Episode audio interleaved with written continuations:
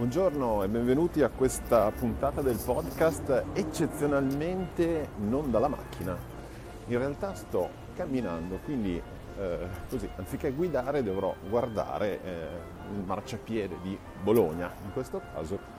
non urtare le persone mentre sto così parlando e anche non farmi investire sulle strisce pedonali o ai semafori. Argomento del giorno, argomento del giorno è tantissimo che non tornavo qua e un po' mi dispiace, ma ho scritto, ho scritto sul blog eh, di un argomento correlato in realtà a quello di cui volevo parlarvi oggi, cioè quanto vale davvero la pubblicità display, cioè, sto parlando soprattutto dei banner e ci torno su, su questo vi invito a, come dire, a leggervi uno degli ultimi post sul mio blog minimarketing.it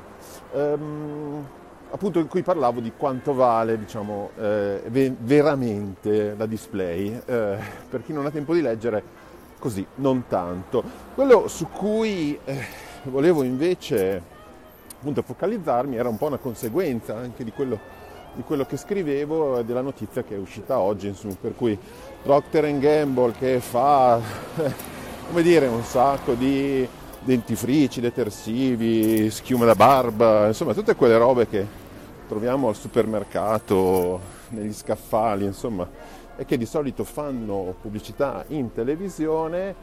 ehm, così ha deciso di ridurre sostanzialmente, diciamo, il proprio investimento digitale e devo dire che secondo me il, la mossa è giusta.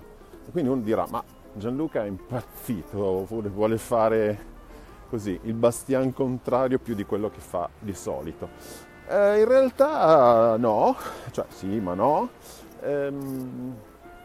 il concetto è davvero ha senso la pubblicità digitale per un prodotto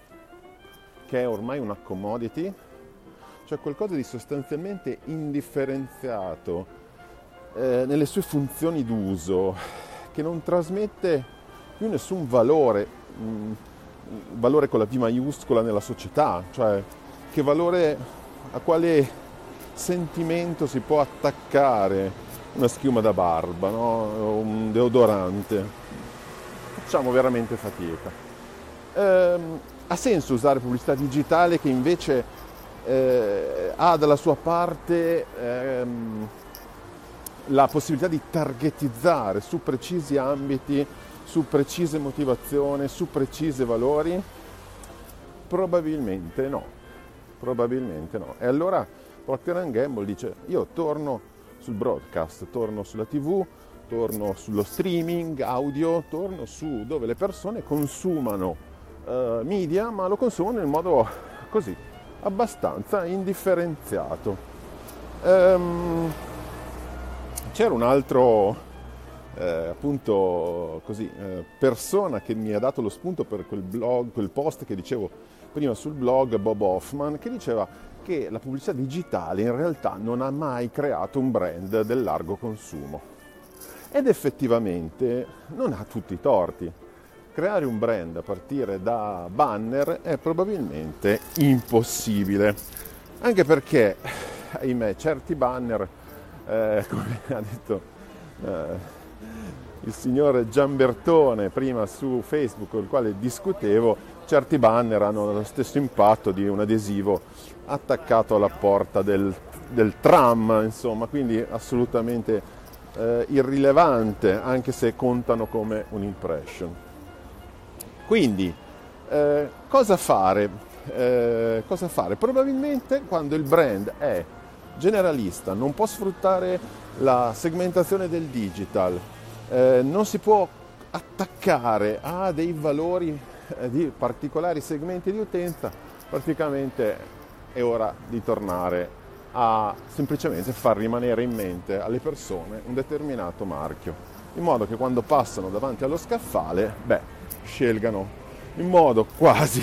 quasi inconscio esattamente quel detersivo o eh, quell'ammorbidente. Um, quello che Bob Hoffman non, secondo me non c'entra esattamente in pieno è che lui considera ancora l'advertising digitale solamente come banner, come display. Io in realtà credo che le potenzialità del video digitale, in questo caso eh, di Facebook e di YouTube in generale, del, di Instagram e quindi delle piattaforme social, in realtà abbiano la possibilità di creare un forte top of mind e in molti casi anche di creare eh, associazioni valoriali tra brand, quando è possibile farli, e, e, e persone. Quindi associare per esempio Nike, a, Nike a, all'atletismo eh, non c'è bisogno, cioè non è esclusivo superpotere della televisione, ma anche il contenuto, quindi il contenuto che è sempre più contenuto video può fare molto meglio questa stessa, questa stessa attività. Insomma. Quindi se da una parte la display per i pannolini può non avere senso, eh, come può non avere senso il digitale in generale per tutto il settore del largo, del largo consumo, può avere invece molto senso il digitale basato su come content e non più come display per la creazione ancora eh, di brand e associazione soprattutto dei brand a dei valori, dei valori che differenziano i prodotti molto più delle, dei contenuti e delle feature che ci troviamo all'interno del packaging. Vabbè, il discorso è un po' contorto, spero che ne sia uscito qualcosa, se vi è piaciuto lasciatemi delle stelline, mandatemi insulti e comunque state sintonizzati. Alla prossima puntata.